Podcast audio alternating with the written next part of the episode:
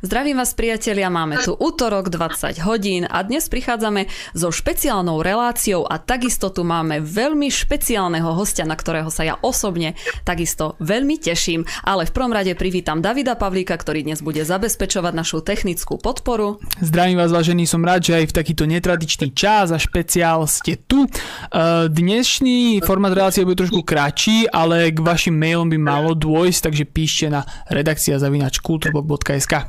Ja takisto dúfam, že napíšete nejaké zaujímavé otázky, eh, ku ktorým budem všetko robiť preto, aby sme sa k ním dostali.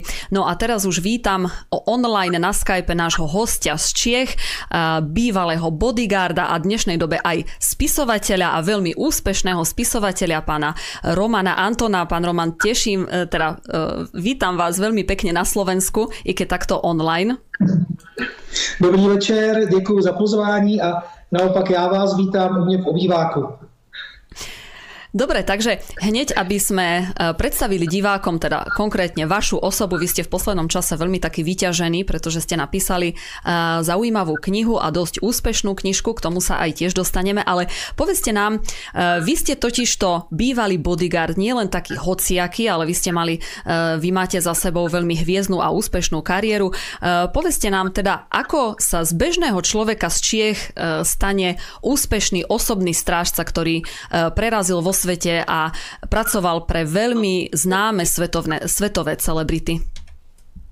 Tak eh, je potřeba říct, že eh, to období, ve kterém já jsem dělal bodyguarda, tak eh, to je to období 90. let, řekněme zlatých 90. let, kdy, kdy se tady spousta věcí formovala jak v podnikání, tak, tak obecně jakoby v takových nových normách, všechno bylo zajímavé, všechno bylo nový a já v podstatě, když jsem odešel z armády, tak jsem původně vlastně chtěl jít k policii, měl jsem takovou představu, že u té nové policie nastoupím do útvaru rychlého nasazení a budu, budu bojovat se zločinem tam.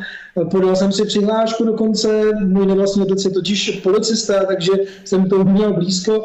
No ale mezi tím, protože jsem měl průpravu jak z armády ve střelbě, v bojových uměních a v podobných věcech, tak jsem dostal nabídku doprovodit jednoho začínajícího podnikatele, úspěšného, s převozem peněz přes celou republiku, nabít mi na to slušný peníze, já jsem to s ním odjel, pak jsem dostal další zakázku, další a k té policii už jsem nakonec nikdy nastoupil, a naopak jsem odjel do Francie, kde v té době se pořádaly kempy pro bodyguardy, které byly vždycky ukončeny nějakýma zkouškama a e, já jsem tam několikrát byl, udělal jsem několik e, těch, absolvoval jsem několik těch kurzů e, s různým zaměřením na na close protection a tedy na osobní ochranu, na, na řízení eh, motorových vozidel v koloně a tak dále a tak dále, na střelbu a tak dále.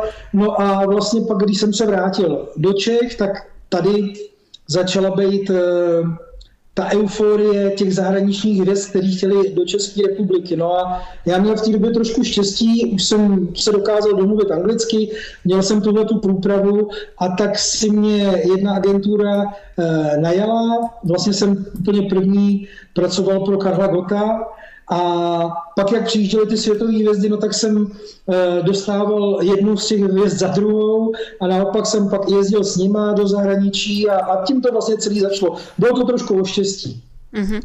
No vráťme sa ešte k tým kempom, to ma veľmi zaujíma. Ako dlho trval taký kemp? Alebo a ešte fungujú takéto kempy aj v dnešnej dobe?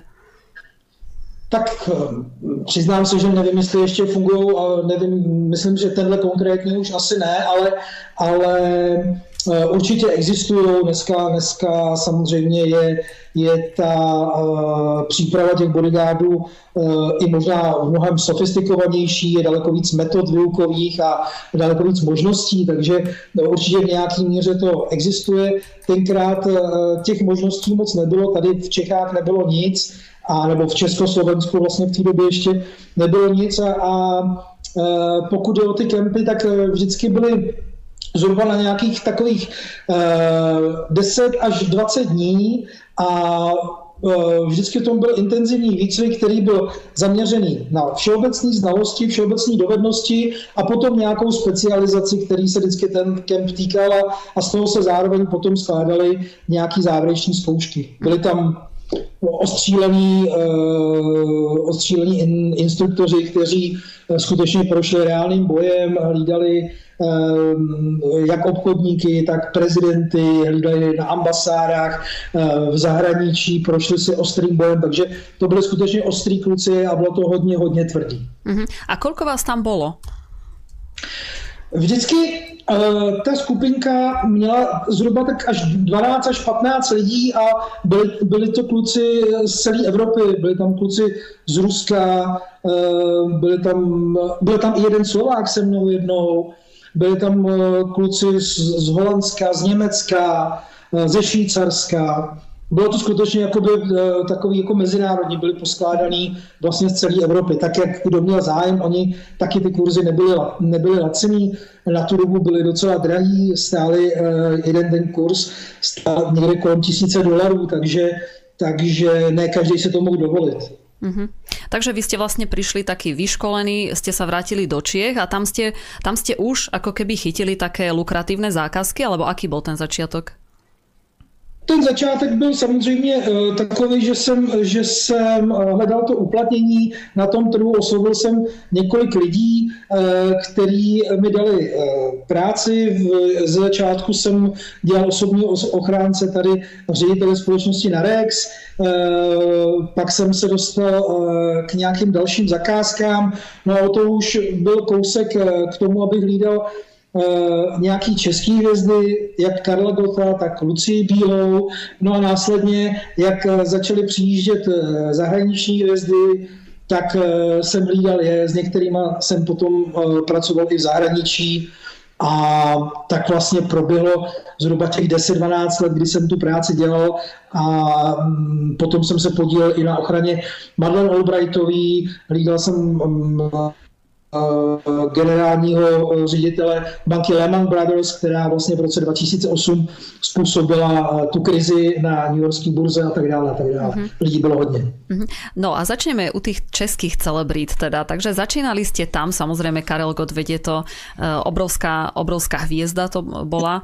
Tak skúste, skúste nám teda povedať, ako sa pracovalo s ním, respektíve mňa by ešte zaujímala taká vec, vy ste museli podpisovať nejakú zmluvu, povedzme o mlčanlivosti alebo ako, ako to funguje celé? Ano, e, většinou to funguje tak, že podepisujete kontrakt, e, kontrakt jeho součástí je doložka o mlčenlivosti. E, z pravidla ta mlčenlivost je na 10 let a samozřejmě jsou tam sankce finanční a tak dále. Eh, pokud byste to hm, porušili, nicméně eh, je takovým nepsaným pravidlem mezi bodyguardy, že tyhle ty věci se nevyzrazují a eh, ten, kdo by v podstatě to porušoval nějak, nějak flagrantně, tak by samozřejmě už, už tu práci prostě nedostal. Uh-huh. A existuje nějaký taký kódex správania alebo niečo také zásady správania, čo môže, čo nemôže bodyguard? Tak velice obecně. Myslím si, že protože je potřeba říct, že pokud je o právní rámec, tak v podstatě do dneška aspoň České republice je to tak, že, že eh, bodyguard nemá eh, jiný pravomoci než běžný občan, to znamená, může samozřejmě a má zároveň povinnost zamezit nějakému trestnímu činu, může zadržet nějakou osobu po dobu nezbytně nutnou do příjezdu policie v případě, že je přesvědčen o tom, že ta osoba koná protiprávní činnost a tak dále může se bránit podle paragrafů, které jsou o přiměření obraně. To všechno ano, nicméně žádný extra e, specifikace, žádný extra možnosti jinak bodyguard nemá. Takže e, v tomhle rámci se, se musí e, bodyguard pohybovat.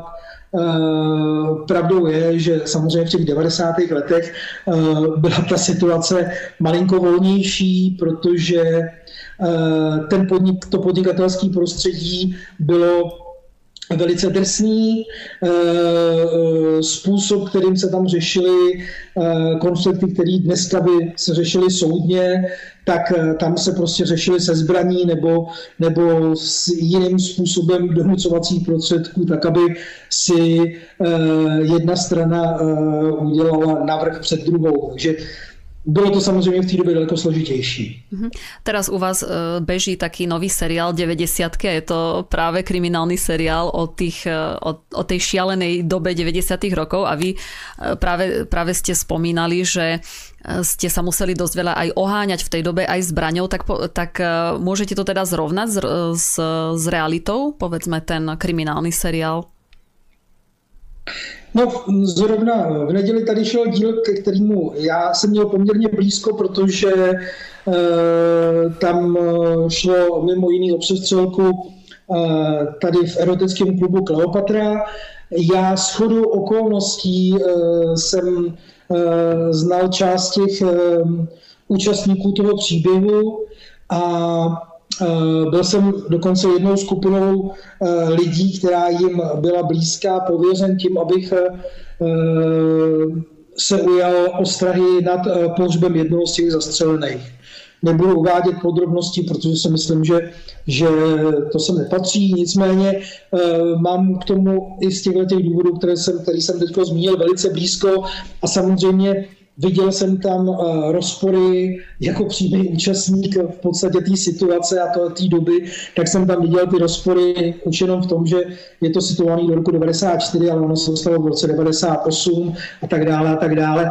Každopádně uh, samozřejmě ty Eh, ty, eh, ten seriál nebo ty příběhy eh, jsou pod nějakou autorskou linkou toho, kdo to napsal, který má samozřejmě naprostý právo si to poupravit tak, jak jemu se hodí, aby mu to vycházelo do té kontinuity těch příběhů, takže to naprosto chápu, ale, ale ta situace byla v těch letech skutečně drsná a pro pro to, aby někdo vytáhl zbraň, nemusel jít zase až tak daleko, stávalo se to opravdu tak, jak je to napsané tam, nebo jak to bylo sfilmované, že skutečně jeden strčil do druhého, ten chtěl, aby, aby ta holka šla k ním a ten vytáhl zbraň, začal střílet a, a jelo to. Bylo to bohužel, to byla taková doba.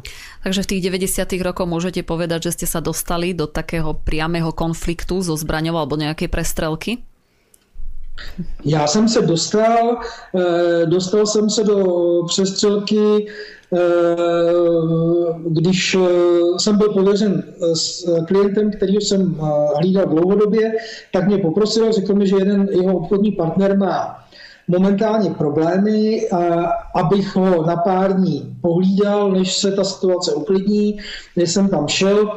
To byl člověk, který v té době provozoval velký autobazár a v těch 90. letech autobazár to skutečně jako by byl velký biznis, tam se točily velký peníze a tak jsem u něj byl několik dní a jeden z těch dnů, eh, zrovna když jsem, eh, když jsem byl na té ploše, kde byly vystavené ty auta, koukám, že tam přijíždějí přijížděj nějaký dva Mercedesy a když byly asi 50 metrů ode mě, tak ze střešního okýnka toho Mercedesu vykouk chlápek, měl v ruce brokovnici a začal po mně střílet.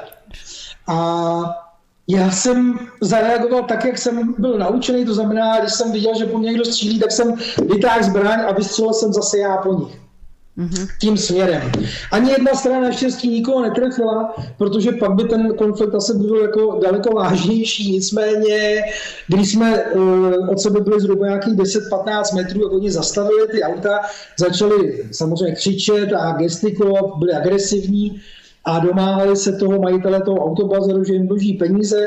Já jsem se jim zase snažil vysvětlit, o čeho tam jsem já a že samozřejmě je nemůžu nechat, aby v tomhle rozpoložení eh, za ním běželi a něco mu udělali. Ten majitel toho autobazaru se mezi tím ztratil za tím vchodem, já jsem to věděl, takže jsem mi pak vzal nakonec do kanceláře, ukázal jsem jim, že tam člověk není a oni za 20 minut se sebrali a odjeli. A mě až potom vlastně došlo, co všechno se stalo, čím jsem si v tu chvíli jako prošel a co všechno se mohlo stát. Takže i tohle prostě byly devadesátky, i tu, i tu vlastní střelbu jsem si tam zažil, i, i vlastně ten adrenalin, který se vám prostě jakoby nahrne eh, dožil a jednáte, jednáte automaticky tak, jak jste prostě naučený je to obrovská výhoda toho výcviku, všech těch, všech, všeho toho času, který jsem v tom výcviku strávil, protože samozřejmě neškolený člověk by zamrznul nebo by prostě mohl být zasažený. Je to, je to těžký předpovídat, ale ale určite díky tomu výcviku som to prežil. Mhm. No akurát som to chcela povedať, že eh, je to taký akčný film v priamom prenose a väčšina, väčšina z nás by sme mali možno do konca života potom psychické traumy z, to, eh, z takýchto zážitkov. to je jasné, tak naozaj tie výcviky boli určite aj, aj dosť veľa o psychike a, a vychovali vlastne z ľudí takých veľmi eh, silný, silných psychicky odolných jedincov. Ale vráťme sa už teda k tým celebritám. Mňa by zaujímalo teda, aký Aký bol božský Kája, keď ste s ním spolupracovali? No, uh, pan Karel byl, byl vždycky velice, vždycky to byl gentleman, vždycky byl velice distingovaný, velice slušný, ať k nám, jako k lidem, který jsme uh, pro něj pracovali, nebo prostě ke všem lidem, se kterými se setkal. Já mě, uh, já mám takový, mě mám několik jakoby zážitků. Jeden z nich je, že jsme někde Uh, byli jsme někde na nějaký akci a on uh, byl v jednu chvíli sám uh, v místnosti, jenom si tam sednul a něco, si, něco si vyřizoval a do té místnosti přišel člověk, na kterého on teda jako čekal a logicky byste čekali, protože to je Karel Gott, že on počká, až k němu ten člověk přijde, představí se mu a tak dále, tak dále. A ono to bylo přesně opačně, ale ale tak jako samozřejmě, že ten pan God prostě vstal, šel vstříc tomu člověku a říká mu, dobrý den, moc mě těší, já jsem Karel God, já jsem si tak pro sebe říkal, člověče, to on samozřejmě ví, že jste Karel God. Ale ta, eh, ta ta srdečnost, ta přímočarost, ta, že, že si ten člověk prostě i přes to, co, co byl, jak, jaký, jakou samozřejmě eh, jak prožil slavný a plný život, tak, tak to na něm do, v tomhle směru nezanechalo eh, žádnou stopu a byl, byl prostě tímhle, tímhle způsobem srdečný a, a vždycky takhle jako otevřený. Já jsem ho prostě zažil takhle. Mm-hmm. Tak to on utvrdzuje nás v tom, že naozaj to bol veľký človek a nie nadarmo sme ho volali maestro. Ale poďme potom do zahraničia. Vy ste odišli z Čiech a čo vás čakalo potom v tom zahraničí? No, já jsem v podstatě uh, odešel z Čech uh, s některýma uh, svýma klientama. Pracoval jsem, uh, pracoval jsem v Americe, pracoval jsem ve Švýcarsku, i v Rakousku. Eh, ale do Čech jsem se vracel vždycky na ty eh, VIP klienty, kteří tady vystupovali, protože už jsem byl přece jenom v tom oboru eh, známější a myslím si, že na mě byl spolek. Navíc, jak říkám, byl jsem schopný komunikovat v angličtině, což samozřejmě pro, tu, pro ty lidi je poměrně důležitý. A tím pádem jsem se potom dostal eh, k Michaelovi Jacksonovi, k Tině Turner, eh, k Arnoldu Schwarzeneggerovi samozřejmě. Eh,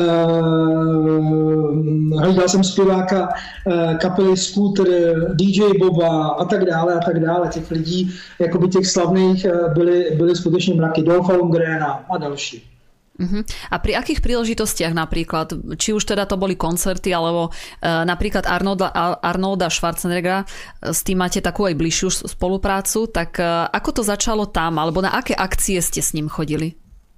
Tak úplně poprvé jsem se uh, s Arnoldem uh, potkal právě, když přiletěl do Prahy uh, a chtěl uh, tady udělat uh, takovou první oficiální návštěvu pobočky eh, sítě restaurací Planet Hollywood, což bylo v roce 1996 a já jsem byl teda přidělený přímo k němu. Eh, prožili jsme tady vlastně eh, dva dny krásný na tom bylo to, že mimo té práce, která pro mě byla samozřejmě jako pro kluka, který rád cvičil a, a zajímal se o, o bojové umění a o akční filmy, tak samozřejmě to bylo do jisté míry uh, splnění klukovského snu, že jsem pro toho Arnolda mohl pracovat. Ale uh, měl jsem s ním i uh, takový zážitek, že uh, ta produkce, která to tady zajišťovala, tak připravila pro Arnolda výšku loďkou na Vltavě, A na té loďce jsme vlastně zůstali jenom já s Arnoldem, ten lodivod a fotograf.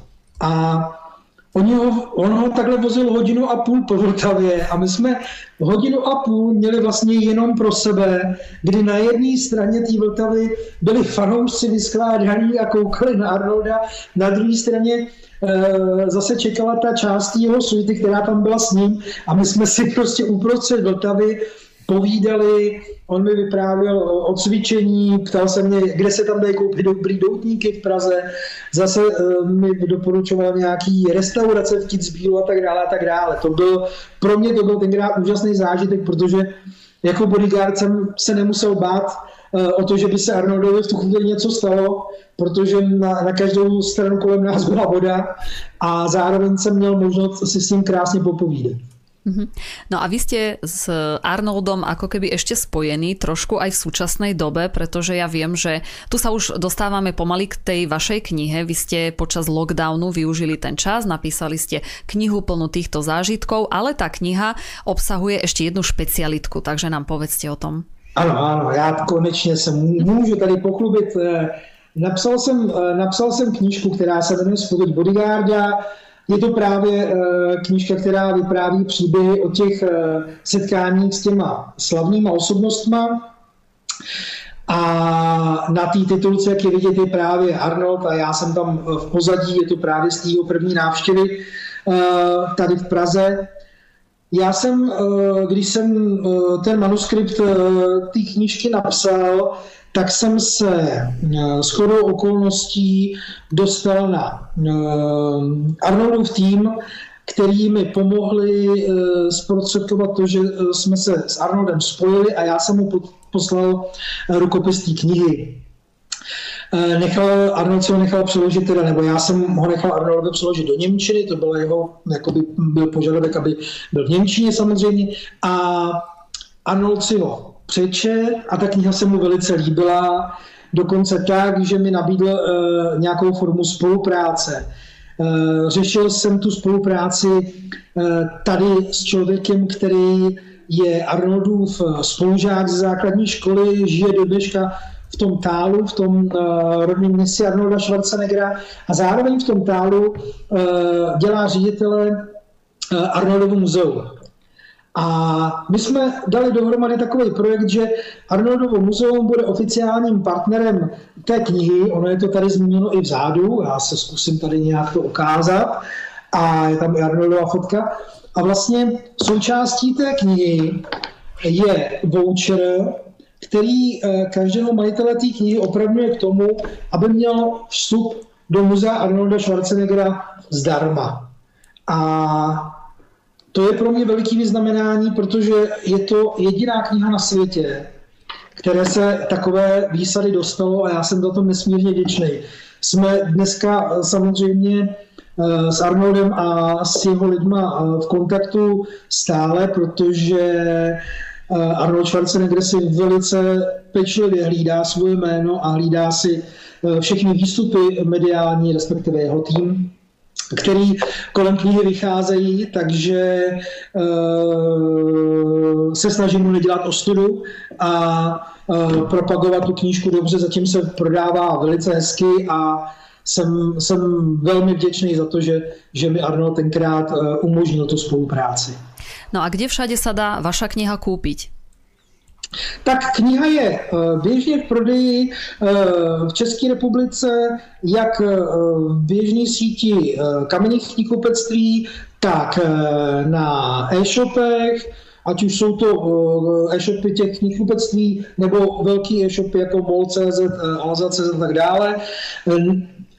Kniha se prodává i na Slovensku díky nakladatelství IKAR, který to zastřešuje pro slovenský trh se kniha nabízí i na eh, slovenské eh, síti knihkupectví a zároveň taky na jejich e-shopech. K tomu ještě já mám svůj vlastní e-shop eh, spověďbodyguarda.eu, která má ten benefit, že pokud si někdo objedná tu knížku u mě, tak já mu ještě do té knihy napíšu věnování. Druhá výhoda toho mého e-shopu je, že tam máme možnost i koupit si e-book, takže pro ty, co používají čtečku knih a podobně, tak si u nás můžou koupit e-book a, a mají to jednoduše e, nastažený e, k sobě do kompu nebo do čtečky. Uh-huh. A mohli by sme teraz z tej knihy vytiahnuť povedzme nejaké, nejaké príbehy, aspoň, aspoň zo pár nejakých takých trailerov, aby bola motivácia túto knihu si kúpiť, tak e, keby ste nám povedali o nejakých, nejakých pikoškách celebrít. Ja viem, že ešte aj Michaela Jacksona ste strážili, tak povedzme napríklad niečo o ňom. Aký to bol člověk, tak, Uh, u, Michaela, u Michaela Jacksona uh, to byl pro mě velice zajímavý člověk v tom, že eh, my ho samozřejmě máme nějakým způsobem eh, zařazenýho nejenom jako zpěváka, i jako eh, člověka s trošičku některýma problematickými kauzama, řekněme, ale to asi mě nepřísluší hodnotit. Nedostal jsem se do eh, situace, kde bych eh, mohl říct, že to můžu potvrdit nebo definitivně vyvrátit. Každopádně já jsem Michaela poznal v několika podobách, za, polohách za tu dobu, co jsem ho hlídal a to První je ta, kterou zná většina lidí, kteří ho vidí v televizi nebo se s ním setkají na koncertě. To znamená eh, člověka, který je samozřejmě vstřícný, má rád své publikum, rád s ním eh, komunikuje, nicméně je vidět, že přece jen jakoby do jisté míry byl zdrženlivý a malinko uzavřený do sebe, řekněme opatrný. Druhá jeho poloha je, eh, když ho dostanete, eh, nebo když jsme, když jsme ho dostali eh, mezi děti, kde on se naprosto změní a stane se jedním, nebo stal se jedním z nich. Zažili jsme, kdy jsme přišli do hračkářství vybrat, vybrat asi 500 eh, plišových hraček pro nemocnici, kam je chtěl, eh, kam je chtěl Michael přivést do nemocnice v Motole. A takže hračky se samozřejmě vybraly během chvilky, ale protože to uh, hračkářství nebylo uzavřené, tak tam bylo nějaký dítě, který si hrálo uh, na zemi s autíčkem. Michael k tomu přišel přisednul si k němu a půl hodiny si ten to autíčko posílali v podstatě bez slova, protože samozřejmě dítě neumělo anglicky a Michael neuměl česky a já nad nima stál těch půl hodiny a říkal jsem si, no tak co teď? Samozřejmě celá doprava v okolí toho hračkářství stála zablokovaná, stály tam tramvaje, nic nejezdilo a Michaela jsme nemohli o to otrhnout. Já už jsem říkal jeho manažerovi, ten za ním šel, pak jsem šel za Michaelem, já říkám, prosím Michael, musíme už opravdu jít, tak nakonec teda se po půl hodině zvednul a odešli jsme z toho hračkářství, ale to, to bylo prostě takový, kde jste viděli, že prostě on, je, on tam je ve svém živlu, tam se cítí bezpečně mezi těma dětma a, a tam je vyloženě rád. A třetí jeho poloha, která je fakt taková jakoby rozdílná od těch dvou předešlých, je v tom, že jsem ho zažil při vlastním koncertu samozřejmě taky, byl jsem s ním přímo na pódiu, eh, chodil jsem s ním eh, jenom za takovou lehkou plentou, abych ho případně mohl stáhnout k sobě, kdyby se něco stalo.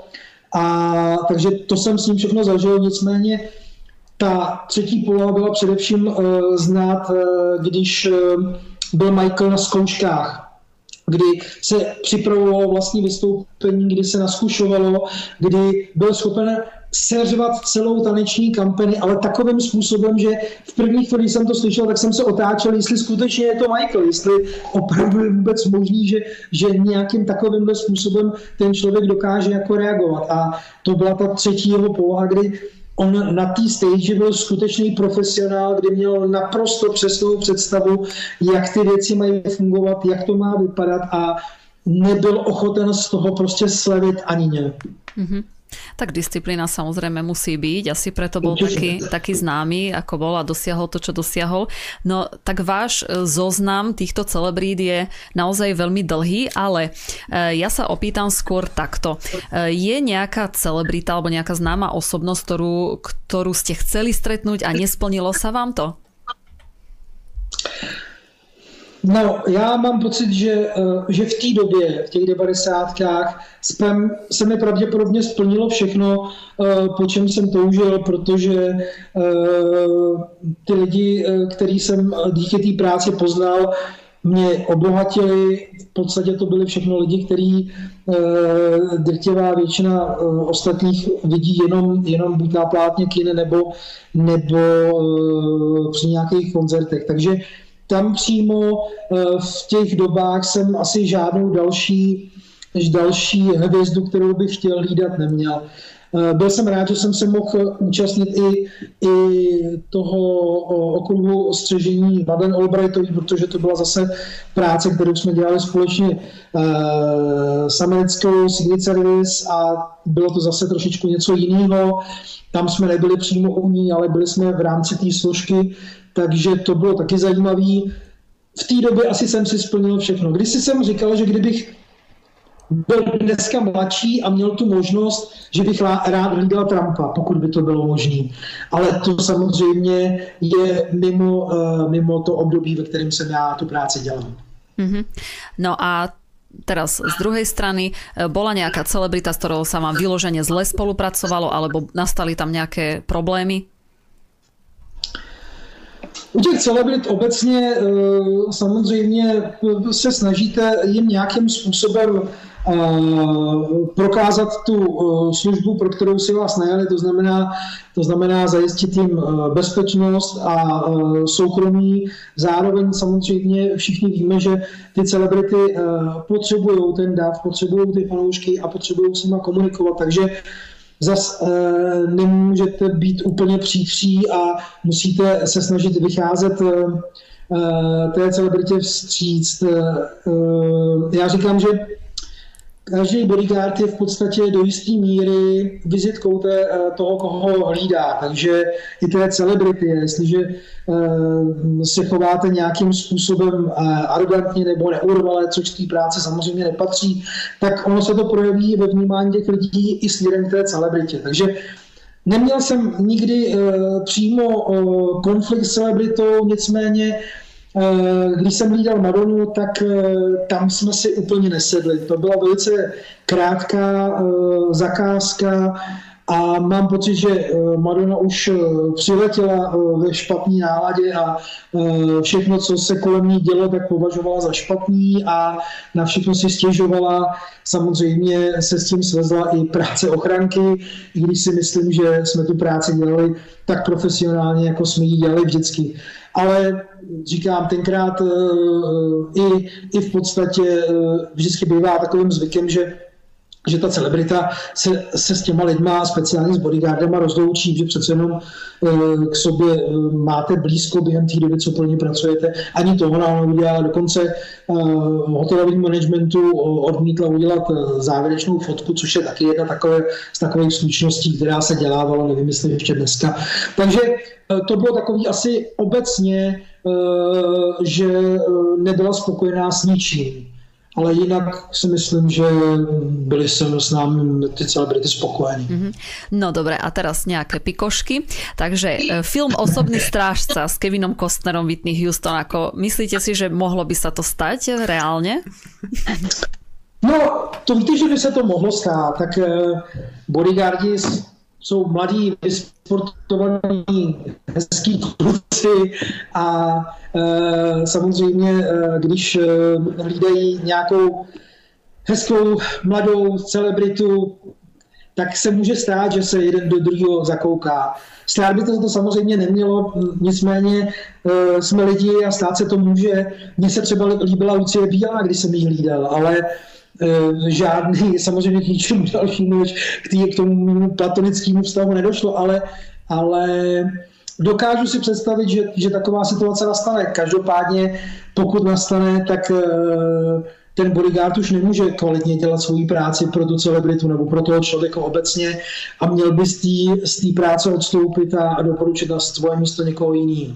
A neobsahuje něco také aj ten váš kontrakt, ktorý podpisujete pred tou zákazkou, že ja neviem, že nemôže si e, bodyguard začať s celebritou alebo niečo také, nejaký bližší kontakt? E, tam jsou, jsou tam vymezený určitý pravidla, není to, není, nebývá to specifikováno přímo takhle explicitně, že by si nemohl začít nic e, s tím, koho chrání. Nicméně je tam klauzule o tom, že, že, eh, že v podstatě komunikace mezi bodyguardem a chráněnou osobou eh, bude v rámci eh, dobrých mravů a tak dále a tak dále, že bude probíhat jenom tím způsobem, který, jakoby, který náleží k práci zaměstnance a zaměstnavatele, řekněme. To tam, to tam a, ale ne přímo se nesměl koukat do celebrity nebo do toho, koho chrání. To ne. Uh-huh.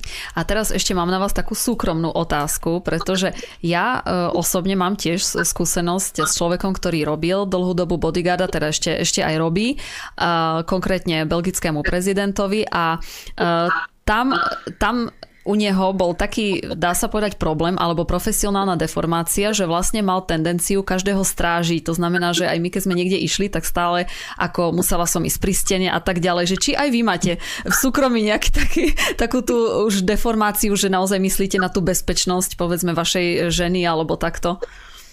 Ano, to, to je skutečně nemoc povolání. Já tím trpím taky a myslím si, že eh, většina, většina bodyguardů tohle má. Ono totiž spojený s tím, že, že toho bodyguarda, pokud tu práci chcete dělat a máte ji rád, a já, já se přiznám, že já jsem tu práci měl strašně rád.